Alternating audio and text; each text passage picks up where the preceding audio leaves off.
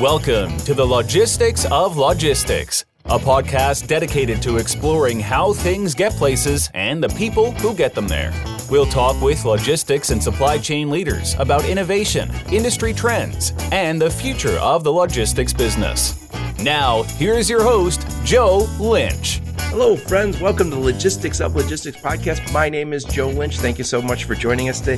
Today's topic is the Freight Tech Roadmap with my friend Thomas Deakins. How's it going, Thomas? Oh, great. Thanks for having me on and uh, happy to be here. Thanks, Joe. Thank you. I appreciate you being on. So, Thomas, I met you because uh, we were introduced by friend and we were just talking before we hit record. We're both going to be at Manifest coming up here in a few weeks.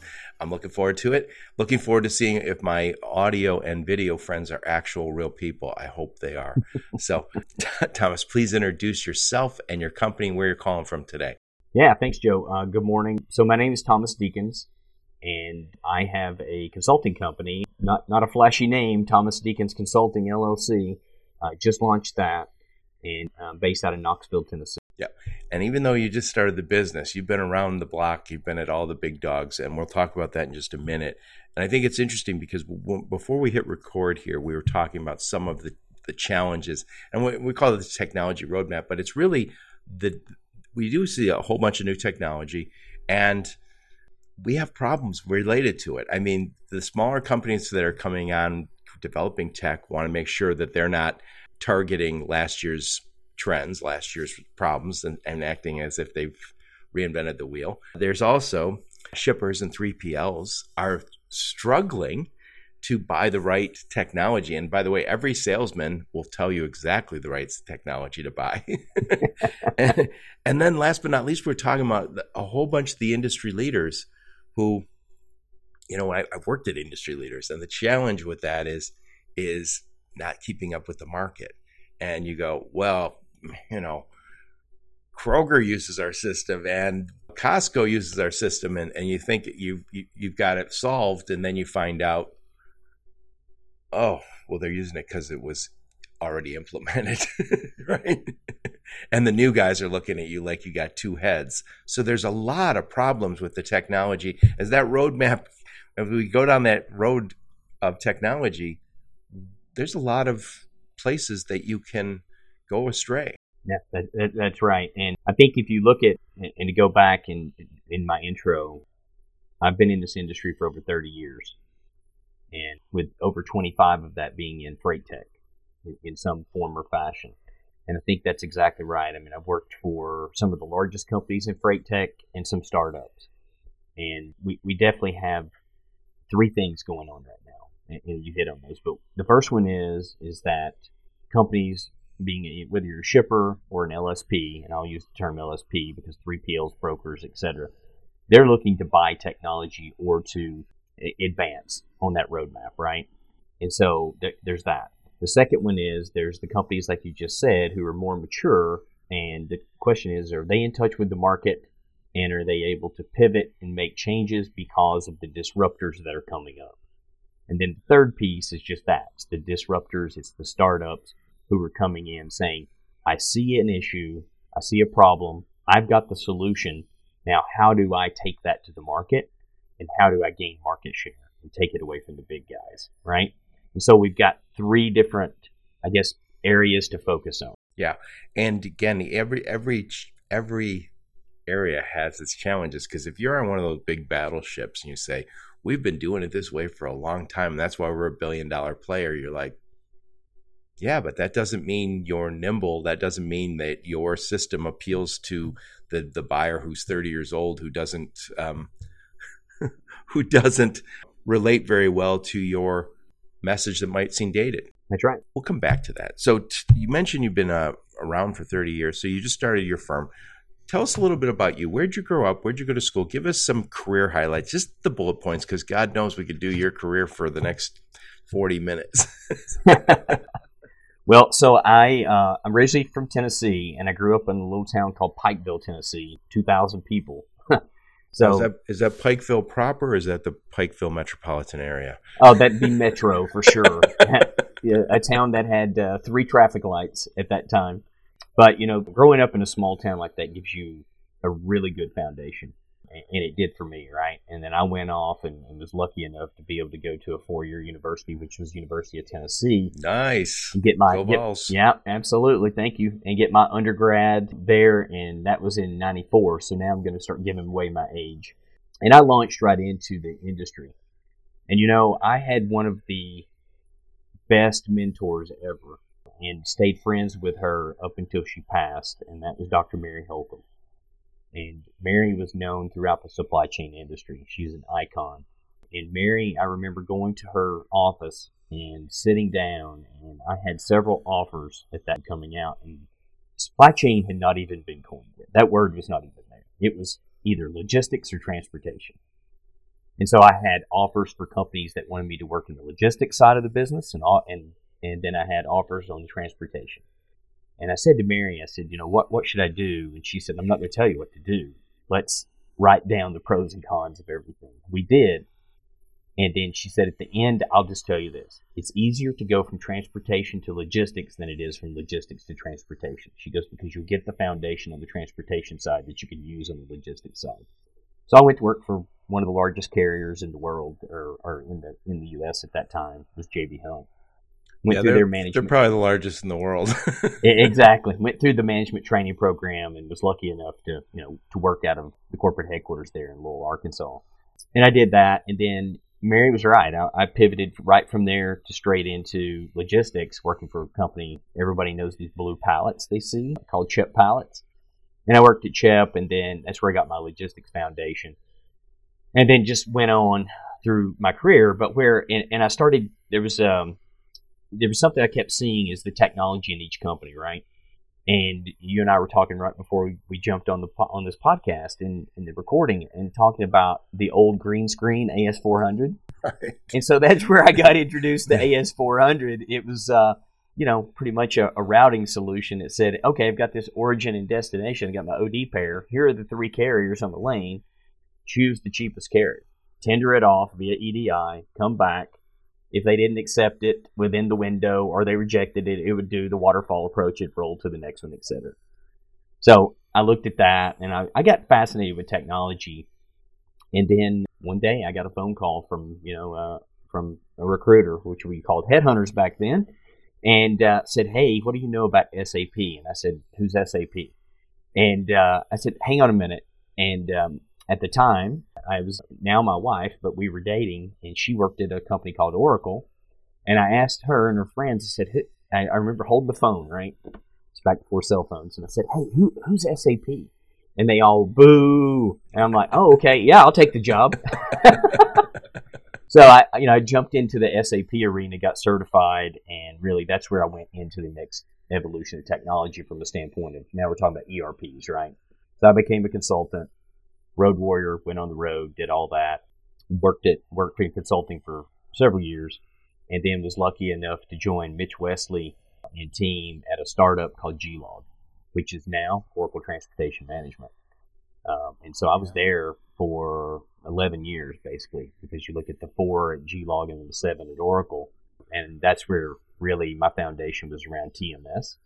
And then it moved on through other aspects of my career. Worked for MercuryGate, Trimble, and then most importantly, um, some other consulting companies. And then I just finished up the stint at G- at uh, Project 44. Oh, you've been at all the blue bloods, the new blue Yeah. bloods too. Yeah, so I did four years at project44. Amazing run there, building their partnership ecosystem. And then I think the other highlight I'll note is I just finished my executive MBA in global supply chain from University of Tennessee. And so How long did that take you? I'm just curious. it was 11 months. So you take a two year MBA program, pack that into 11 months, and you go and you travel. So we went to, you do these RPs, which are your residence periods. Uh, you do four of those where you're on site, on campus, but two of those are international. So we got to go to Panama.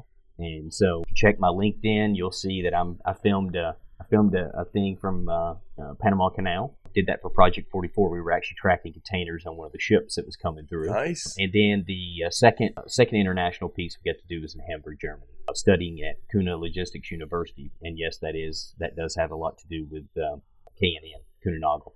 So One of the other big players. yeah, so we were very fortunate, very fortunate to get to do that. And and I graduated in December, and I think during that 11 months, that's kind of lit the fire under me to because I started, I, I kept seeing these same challenges that people were facing. Hey, I don't really understand what my technology roadmap should be. I really do not understand what technology solutions I should buy. These are the problems I'm facing. And so that kind of lit a fire into me to say, Thomas, you need to go out and start your own consulting company. You need to go help people. And so that's where we are. Yeah. And by the way, one of the things I feel strongly about now, and I've, I've, I've noticed this, I, am on the podcast, but I've also advised um, large shippers on selecting 3PLs. I've advised shippers on managing their 3PLs. And I've also worked with a lot of 3PLs and brokers, helping them grow their business, especially digitally. And one of the challenges I've noticed is, and I've talked about on the podcast, is let's just say you are a big company and you're you haven't picked a new 3PL or a new technology in 25 years. You've been working with somebody. And then somebody says, "Well, yeah, Tom Tom Deakins and Joe Lynch picked that 3PL, but both those guys are long gone, and we haven't done it in a long time, and we we're not aware of what the market's doing. So you could easily meet with a sales guy selling, and not that there's a lot of people way behind, but there are people who are selling something that might not be the right fit, or maybe they're a generation behind on the tech, and they convince you this is it, this is it uh, and you're you're like, this is a very impressive PowerPoint presentation, and the demo was great. We're going to buy it. Was it the best?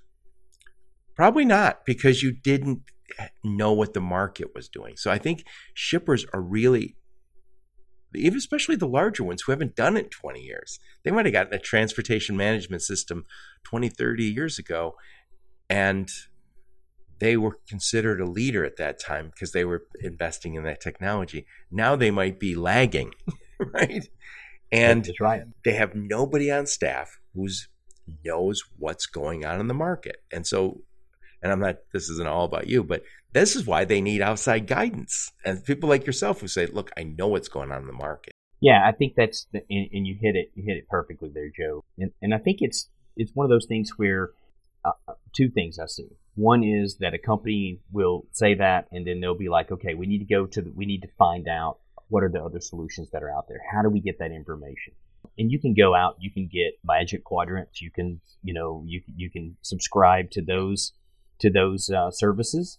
You can go and you can bring in, you know, the large consulting companies, and then you can just have your people go off and do research and go to conferences and, and things of that nature. But again, a lot of that takes time and money. And the way I look at it is you're you're also hoping you're educating yourself properly, but maybe you aren't. Maybe you're right. missing something. And there's always a new thing on the horizon with the technology, right? That's what we're talking about the technology roadmap. We all heard about visibility a lot. Well, there's still a lot of companies who don't have the visibility they should. And meanwhile, the next group and the next hot thing seems to be AI and machine learning. I guarantee you a big chunk of the market's not using that dynamic pricing is what the leaders do, but there's a lot of people who are uh, not doing it. So you could talk to somebody and they could bring you a great solution that doesn't talk about any sort of simulations or machine learning or AI or any of that, or even a visibility that's up to date. They could bring you last year's visibility solutions. Well, not last year's, we'll call it three or four years ago, visibility yeah, solutions. Exactly. And again, I think that goes back to what's your strategy? And so that's what companies really need to look at and say, okay, what, what's my strategy? What's my end game? And most importantly, these solutions are going to give you a lot of data. And the question is, what are you going to do with that data? But do you have a good data strategy before you even start to buy these solutions? Because if you go and invest in these solutions, and this we're not talking about small small amounts of money because the time you think of the people involved, the time and everything, and then you implement a solution that you think is the greatest solution around, and you have a bad data strategy, guess what? You have a bad outcome. You're de- garbage in, garbage out. Right. And that you mentioned that implementation. That implementation for larger shippers is moving from uh, some existing system. Maybe it's just Excel. I doubt it, but it's probably some another system that is being said, "Hey, we're we're no longer no longer using you we got some advice. Tom, Thomas Deakins moving us over to, to this. Well, not everybody wants to play ball at that point when hey let let's move your data over. I've I've experienced it where, you know, little malicious compliance, I'll call it. so it's not any it's the transitions. You know, if it's just data and just systems, that's great. But we're moving freight. So it can't be, well, yeah, we took a few months off to do this implementation. No, no, no, no, no.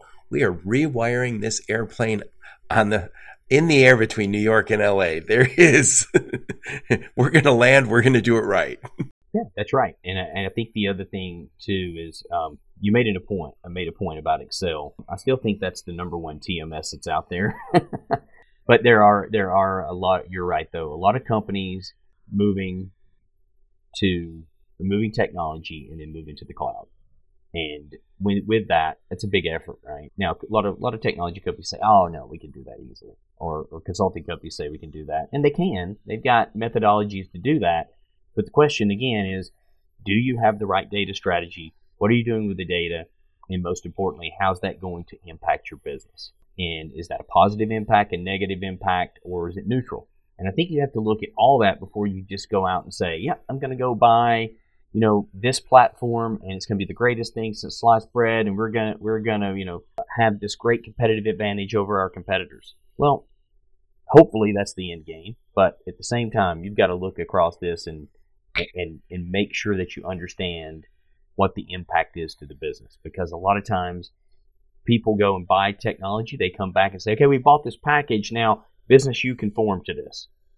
It normally what I'm seeing now it's the business being involved making these decisions and IT's involved as well because they in procurement.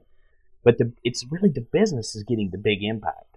And so the business needs to be involved in buying the software or choosing the software right right and again this this we're talking about kind of some of those larger shippers who might not have by the way, some of them are not moving voluntarily. They're moving because their TMS got bought by another TMS, and day one, the, the new the, the, the acquiring company said, "Don't worry, Thomas, we got you covered. We're going to support you over there on your with your on-premise system. Don't worry." And then after like a year, they're like, "Tom, I'm sorry, we're move, we're moving you to the cloud." and that might be millions of transactions. It's not an easy thing. And at that point a lot of a lot of shippers are saying well if i'm going to go through this major upset to my business i might as well look around and see do i actually want to work with the company that acquired my old tms eh, are they actually the leaders? And maybe they are. But you're going to go through you're going to go through the pain and suffering of that transition one way or another so you might as well consider is there another is there another system that I should be using? Another TMS or WMS or whatever it might be. That's the perfect time to, to shop around and, and, and look at look at everything that's out there because maybe the other guys are easier to use and have functionality that you needed that you you know you never had.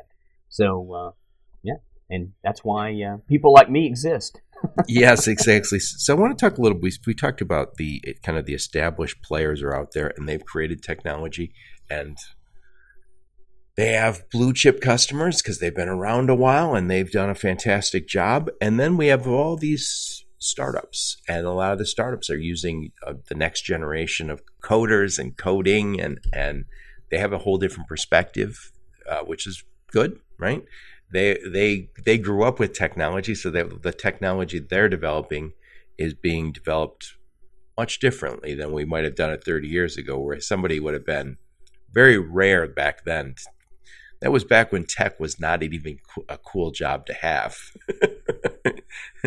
so now these three uh, these startups, and by the way, I do talk to startups a lot of my podcasts, and they're they're startups for a reason. They saw a hole in the market so they think there they think there's an opportunity, and most of them, most of them have some customers, or I wouldn't be talking to them.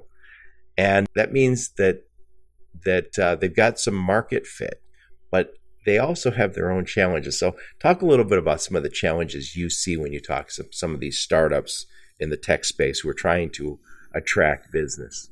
Yeah, so I've been I'm fortunate to be working with a couple of uh, a couple of those right now. Companies that are you know, technology companies and supply chain, freight tech, that'll be um, eventually coming out, hopefully. And and they're looking at that, saying, you know, what what's our strategy? And their technology is disruptive, and what I mean by that is it's doing exactly what you said. It they found a, a better better way to do things from a solution to attack a problem, and so the, the big things there is number one is making sure that the solution fits the market.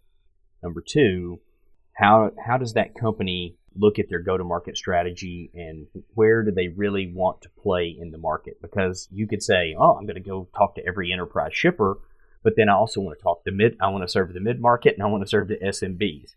Well, coming out of the gate, I don't think that's a good strategy. And I'm going to sell to CPG, food and bev, high tech, all the industrial manufacturing. Whoa, whoa, whoa.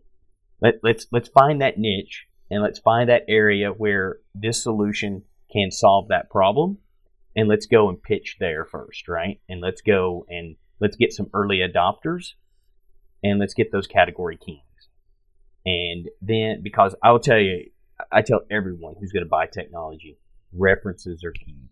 And, and so to have those key key customers, those key logos, and actually have documented real world examples of how they're making a difference in solving challenges in their business is huge.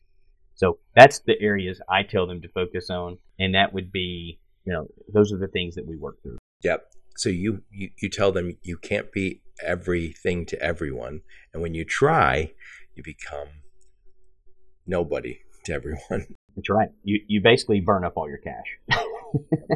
I worked for a Silicon Valley company. This goes back a ways, but I lived in the neighborhood and on the same lake, just like mm, seven, eight houses down from me, was like the biggest house in the sub. This and this guy and his wife built this huge house. There, all the houses were big, but this was really big. And um, I got to know them. I was at a party, and this, and he's this guy says, "I work in I work for Silicon Valley companies. I'm in Michigan," and he said, "I join those companies, the tech companies, when they hit an inflection point. And he drew a little graph. He says, and the inflection point is reference customer. And and he said, I join. And he said, and I I'm a great sales guy and I grow that company. I grow that company right and he threw another inflection point and he said, sales manager. When they ask me to be the sales manager or say that I'm getting a sales manager is when I leave and go to the next company. and I was like, why is that? He goes, because I am a phenomenal sales guy. I don't want to manage others. I don't want to. Uh, I don't want to. I won't answer to anyone. By the way, he would answer to nobody. I just remember after I joined a company he was at, he, I said, "How many vacation days do we have?" And he goes, I don't know. I'm going to go up north. I'm going to do this. I go, no, but how many vacation days? He goes, I don't know what you're asking. I go, we are only allowed a certain amount of vacation days. He goes, really? I was like, this guy walks to his own drummer here, marches to his own drummer. But getting back to it, if you can't get to that first inflection point, which is reference customer, good reference customer, working with nobodies won't help you when you walk in to see some somebodies because they're going to say, great, you're working with uh, a, a, little company that your brother-in-law owns. That's not going to do. It's not going to do it for us. No, you got to have those early adopters in tech to to early adopt to your technology solution, and the reason being is because they're going to do a couple things. Like I said, it's validation to the market, but most importantly, it's validation and continue to help you with your roadmap. So, and then you can prioritize: are these nice to have or must have features what's the functionality that's needed to go forward, and, and you know those that's the lifeblood of a of a software company. Yeah, and I think also when you think of these these smaller companies, you know they they they got they've got to get that they've got to get the reference customer, but they also have to and, and wrong way to say it. I'll rephrase what I want to say. The trend seems to be these startups kind of connecting with a, an established player who they want to serve and and letting that established player help them develop that. So, you know, we seem to be moving to more and more founding teams, and it seems as if more and more of those founding teams are connected to a, a big company like the Maersks or, you know, uh, big over the road players. And and it makes a lot of sense because they can say, "Hey, guide us. Tell us tell us when we're uh, getting off the road, but also um, tell us what you need. Tell us your problems because that's always going to be a problem for the small guys. You know, Tom, the, the, one of the other challenges they have is if you're 35 years old and you started this company and you're a techie, you probably didn't spend a lot of time working at a trucking company or working at a shipper. And that's one of the challenges you have. You haven't seen the market up and down. So you haven't seen all that. So you need, and you might look at somebody and go, oh, okay, boomer, I don't need to do this for 30 years to know what I'm talking about true, but it, it is helpful to have somebody who's more of a hybrid who says, I understand the tech, but I also understand ops. oh, it's sales. very important. It's very important. Like, if, so, I mean, in that situation, if you were, you know, coming up with a pro, you had a solution that solves a process or makes a process easier to ship, to ship freight, and you need to understand what what are the nuances of shipping freight, right? Let's say, for instance, you had a better you have a better mousetrap for an LTL solution. Have you ever been to an LTL dock? Have you ever gone to a break bulk and actually track the freight, watch the freight go through, and all the handoffs? So, you, spot on, Joe. I, I, I think I think a lot of the companies, tech companies, they've got the experience, they've got that domain experience from a standpoint of yes, they can code they're putting on the latest and greatest. They're either on Google or Azure or, or whatever the platform, and they've got all the, the engineers, but they don't have the domain experience from logistics or transportation supply chain. Yeah, and by the way, you're probably one of the early hybrids. And when I say hybrids, I mean guy who has actually been an ops guy and lived that life, but also lived the life of a techie. Because there's a lot of people who might be really good at operations. There's nothing wrong with that or another guy who's be really good at technology.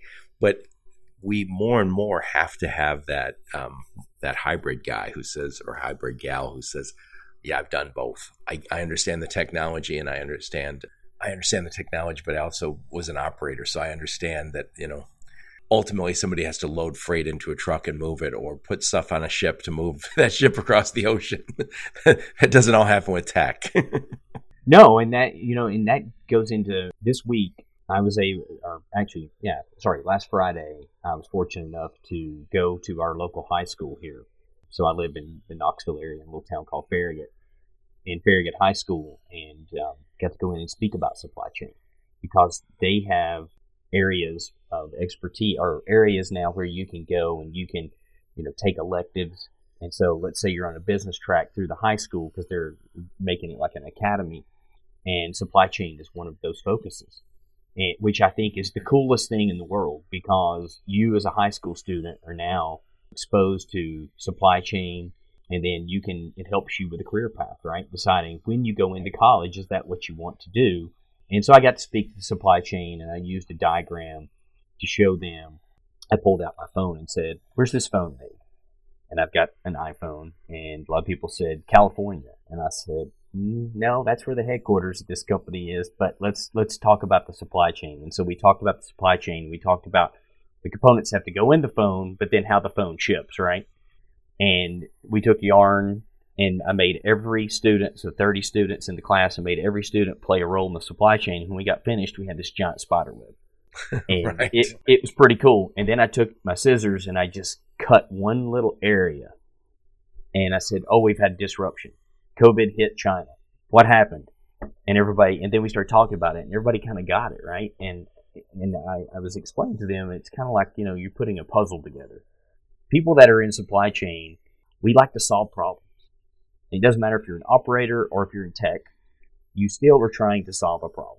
And and so hopefully I fired up some student, some high school students to uh, become that next generation of supply chain yep. practitioner. You mentioned earlier that we didn't use the term supply chain probably till the 90s, but I remember seeing. Well, I have two daughters, so they were talking about. I think Kendall Jenner, one of the Jenners, uh, oh, yeah. made.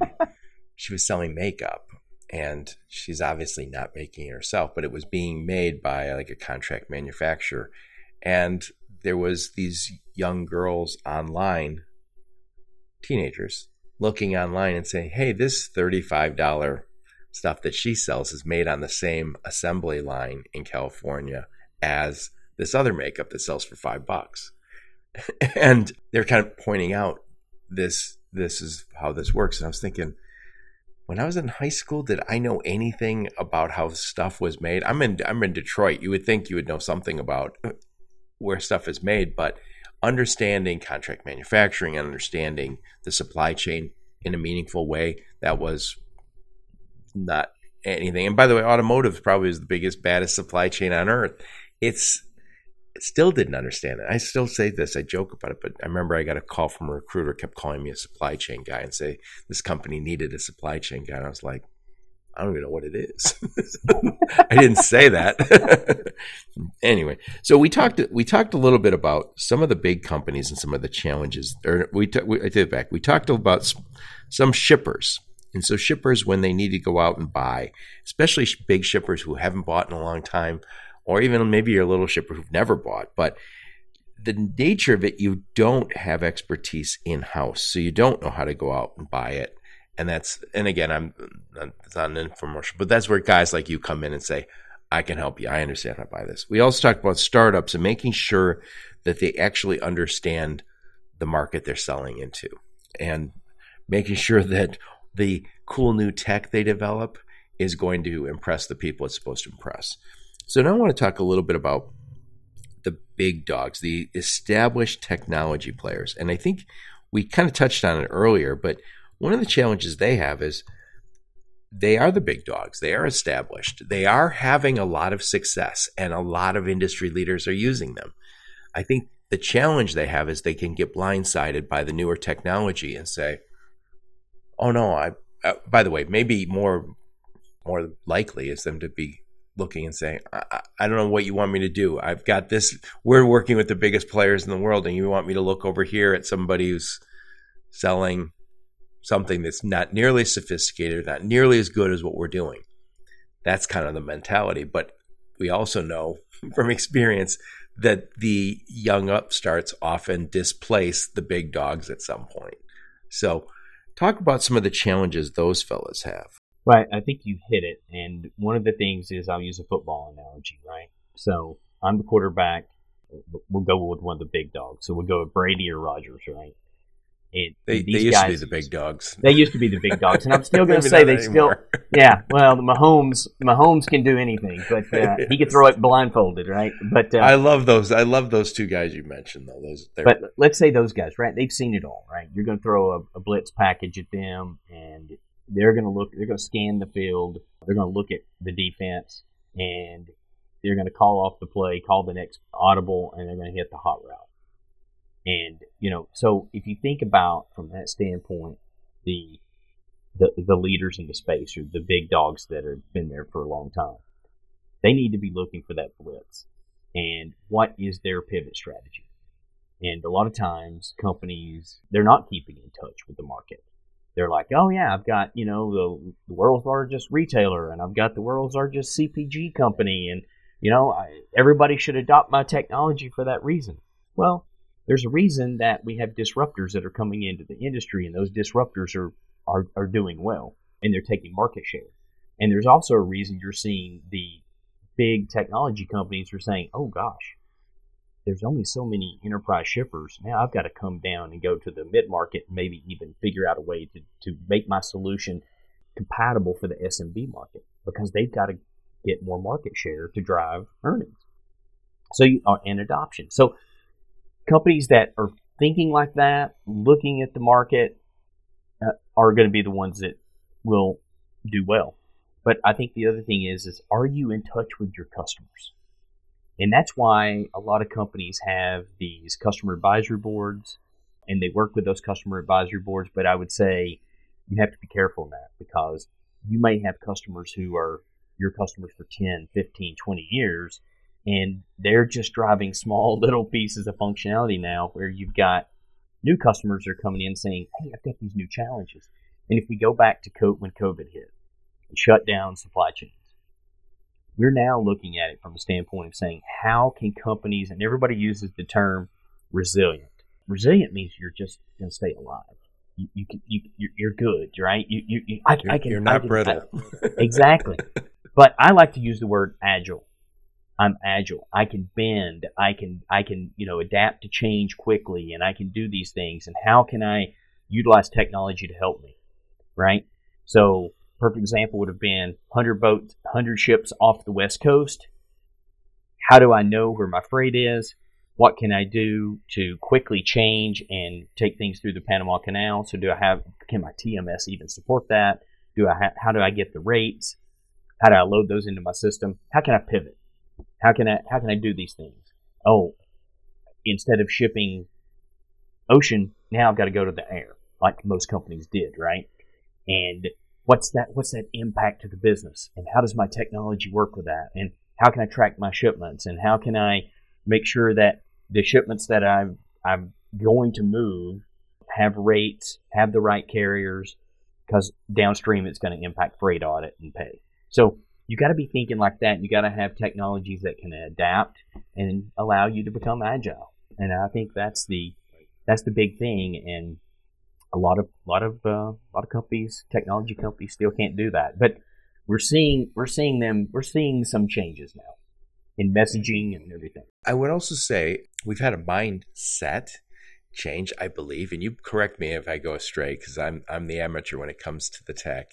At one time, when we brought t- transportation management systems, we thought we solved the world's problems. Here you go, got a TMS. You're going to be able to get good rates.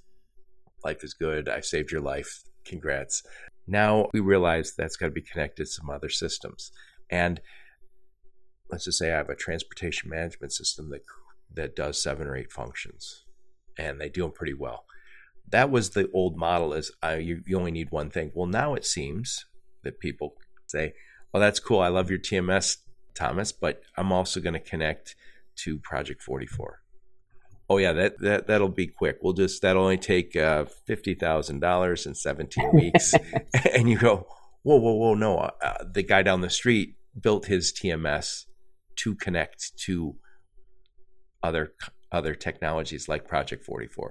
He'll turn it me on overnight, or Greenscreens with dynamic pricing you have to have that connectivity. Some of the older systems are fantastic, but I suspect they're in in developed in a time where they didn't expect that somebody was going to say there's a best in class dynamic pricing tool like Greenscreens that I want to plug in or a visibility tool like project44 that I want to plug in and and by the way those are just two there's a dozen more that I want to plug in and those companies I don't know you tell me if I'm wrong I don't think that that existed when they developed their systems originally, and I don't know that they're built completely for that today. Well, no, they're not. And so what you're seeing is companies that are now pivoting to creating APIs and they're working on the underpinnings of their architecture, right?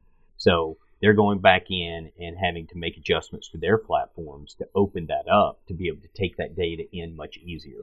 So I know a couple of the top TMSs that are out there today that have been around for a very long time. And, you know, they're doing that same thing, right? So they're creating APIs to allow you to be able to connect those companies like the project44s, uh, the Greenscreens, and, and just, uh, you know, a lot of the others that are out there. Forever, it's always been integration is the longest pole in every implement, implementation tent. But now, if I have connections out of the box, then a lot of that work is removed and I can just get into the whole back to my point of what's the data look like? What's the data going to be transferred? Yes, do I yes. have do I have the right fields mapped and I'm going to have the right amount of data to come over and make sure my transaction works in that other system. So that's where the value is and I would tell you this. When I was I always said that data is like fuel. And if I think about it from this analogy, I go out and I buy this sports car and I go out and buy this, you know, really nice BMW and I pay a ton of money for this. And I can only use this analogy for a couple more years because everybody's going to go electric, right? Probably and, not. Uh, I know. I, am being, I, am just, I'm being silly. So I pull up to the gas, I get gas, and it says, oh, 93 octane only for this car because it, the engine needs that. And I put 93 octane in and I get out on the highway and I press the accelerator and I hear the engine purr and I take off and I get the performance I'm supposed to get, right? Pull back up to the gas pump, I put 87 in. And my engine, you know, doesn't give me that output. And so that that data is like fuel. And that data from third party systems around, so let's say those peripheral systems feeding that TMS, they make that TMS more valuable. And it helps a company get a better ROI. And most importantly, a better solution. And I'm saying, I'm still a big believer that if you implement technology the right way, it can become a competitive edge for your company and put you above your competitor. Right. And, and by the way, when I mention these guys can sometimes, you know, the, the established players, the big dogs, as we call them, they still are creating great products and, and they are, they aren't stupid. They hire a ton of people. And what they do have is they have good people, they have resources. So when they decide we're going to go solve this problem, and it might be we're going to redesign our, our, our system on a new system, new uh, coding platform or whatever they put their minds to, they can do it. And yeah, I think more and more you're seeing companies, they've noticed what's happened to the top dogs in other industries. There's, and you look at automotive and say what you will about Tesla, but Tesla came in and for a long time everyone just said, that's nonsense. That makes no more. I'm in Detroit. It made no sense. Now you look at the market cap is that says that Tesla's worth more than all the big three probably won't stay that way because it's just a car. But they've done some wonderful things in technology that others said they couldn't be done. And so I think over time, you've seen these bigger players partner with smaller players. They bring in people like yourself who are in, in touch with the market and say, hey, where, where are we missing? And so there, it's not as if they can't adapt. It's not as if they can't. They have money. They have good people. They also have uh, market market uh, acceptance. So no, this the old thing is nobody gets fired for uh, buying Xerox, right, or IBM. So there's a lot of companies that say we've been around for a long time. We do a good job. We're going to do this right for you. And even if it's not the latest and greatest tech, a lot of people say it's the safe tech. Right, and it is. And I think there's two things you have to look at on that. One is that if they're going to go with a strategy and go to the latest architecture, or they're going to get to a point and say build those APIs and allow allow that data to flow as we talked about. That is there's time associated to that. So you have to think about that, and you have to think about the disruptors coming in and being able to take some market share there. The second piece is that, you know, as you said earlier, it's a battleship. I'll say it's an aircraft carrier. And sometimes it's really hard to turn these things. And so, again, time. The question is, can your customers wait Probably, but maybe not. It just depends on the solution that's needed. Uh, but a lot of these big guys, they have the capability to go buy the disruptors. Exactly. And we've seen that. We've seen that in the market. We've seen companies coming in, buying other TMSs. Or investing in them. Or investing in them. Right. Either either or. So, you know, there's there's a dynamic that we're seeing there as well. But if I go back to the one of saying, okay, I'll go buy my competitor, then I'll take their customers and I'll just use the and I'll just you know run this platform. Then eventually run make them move over. You know, there's that strategy, and I'll get the maintenance off them and, and those things. But then there's the piece, like you said, or invest in them and eventually buy them. Right. So it's kind of like I'll partner and then I'll acquire. So so Thomas, I want to wrap this bad boy up, and I am going to summarize the best thing. Oh, by the way, you mentioned API, guys. I I, I joked about this on a podcast from a few years ago. I hear terms like API always thrown around. So the EDI was the way we used to connect. Systems used to share EDI, and there's, some systems still do, and that's not going away anytime soon. But API is the newer way, and I, have I've I've used this analogy, and I think that's right. EDI is when the waitress comes to my table, takes my order, and takes that back to the cook. And the cook makes my food, and then she brings it back. That's EDI, where it's just kind of that that linear where API is more of always on. So it's like I'm sitting at the counter and the cook is right there making my food and we're talking back and forth. And so we're always going to have, from, from what I understand, Thomas, API is where a lot of the newer companies are at. EDI is where some of the older systems are still using, right? They are absolutely, and I think another way to put that would be, you know, it used to be you'd be walking through the airport, you'd stop, you're going to eat, and like you said, a server would come up, take your order. But now everybody has these, get the kiosk and they have these iPads and you go and you order off the iPad and the next thing you know, your food just shows up. And you know, so so it's it's that. It, but you're right. API is just a so much faster way to transmit the information. EDI goes usually in batches, and it takes hours up to days. And we're not going to get rid of it anytime soon because a lot of big companies are using it. And um, I think, sure. by the way, I had my friend uh, Jonathan Kish on my podcast from Orderful, and Orderful has created an EDI integration platform. So they are connected to all the EDIs everywhere. So if you're a consumer brand and you just got some business with a big retailer that happens to use EDI, the olden days, they someone would say, "Oh, well, that integration connecting us to your old your EDI is going to take a while." With Orderful, it's like it'll take like right now. So a lot of technology companies are starting to use it, but also a lot of retailers and 3PLs are starting to use it. I'll put a link to that podcast in the show notes. But anyway, I want to I want to wrap this bad boy up. I want to get your final thoughts on this. But so we talked today the Freight Tech Roadmap with my friends Thomas Deakins and we talked about kind of three areas where the technology roadmap is is uh, maybe uh, got a little bump in the road. And one is startups that they're trying to understand where they fit in the world, and they want to make sure that there's actually a market and a, a growth strategy that takes us forward. Uh, we also talked about shippers, especially large shippers, but it could be small also. How, how are you going to select that three? How are you going to select maybe a 3PL or how are you going to select a TMS or both? And the problem is you don't know what you're looking at. Every sales guy that you see convinces you we are the one, but that's not the right way to buy. That's not the right way to buy uh, software. It's not the right way to pick your 3PL. And then the last thing we just talked about was was these big established players who have done so much in the market and want to continue owning that market. And so, what do they need to do to stay relevant, to make sure that they are not being outflanked by some a small startup with a ton of VC money. So, Thomas Deakins, give us your final thoughts on this topic.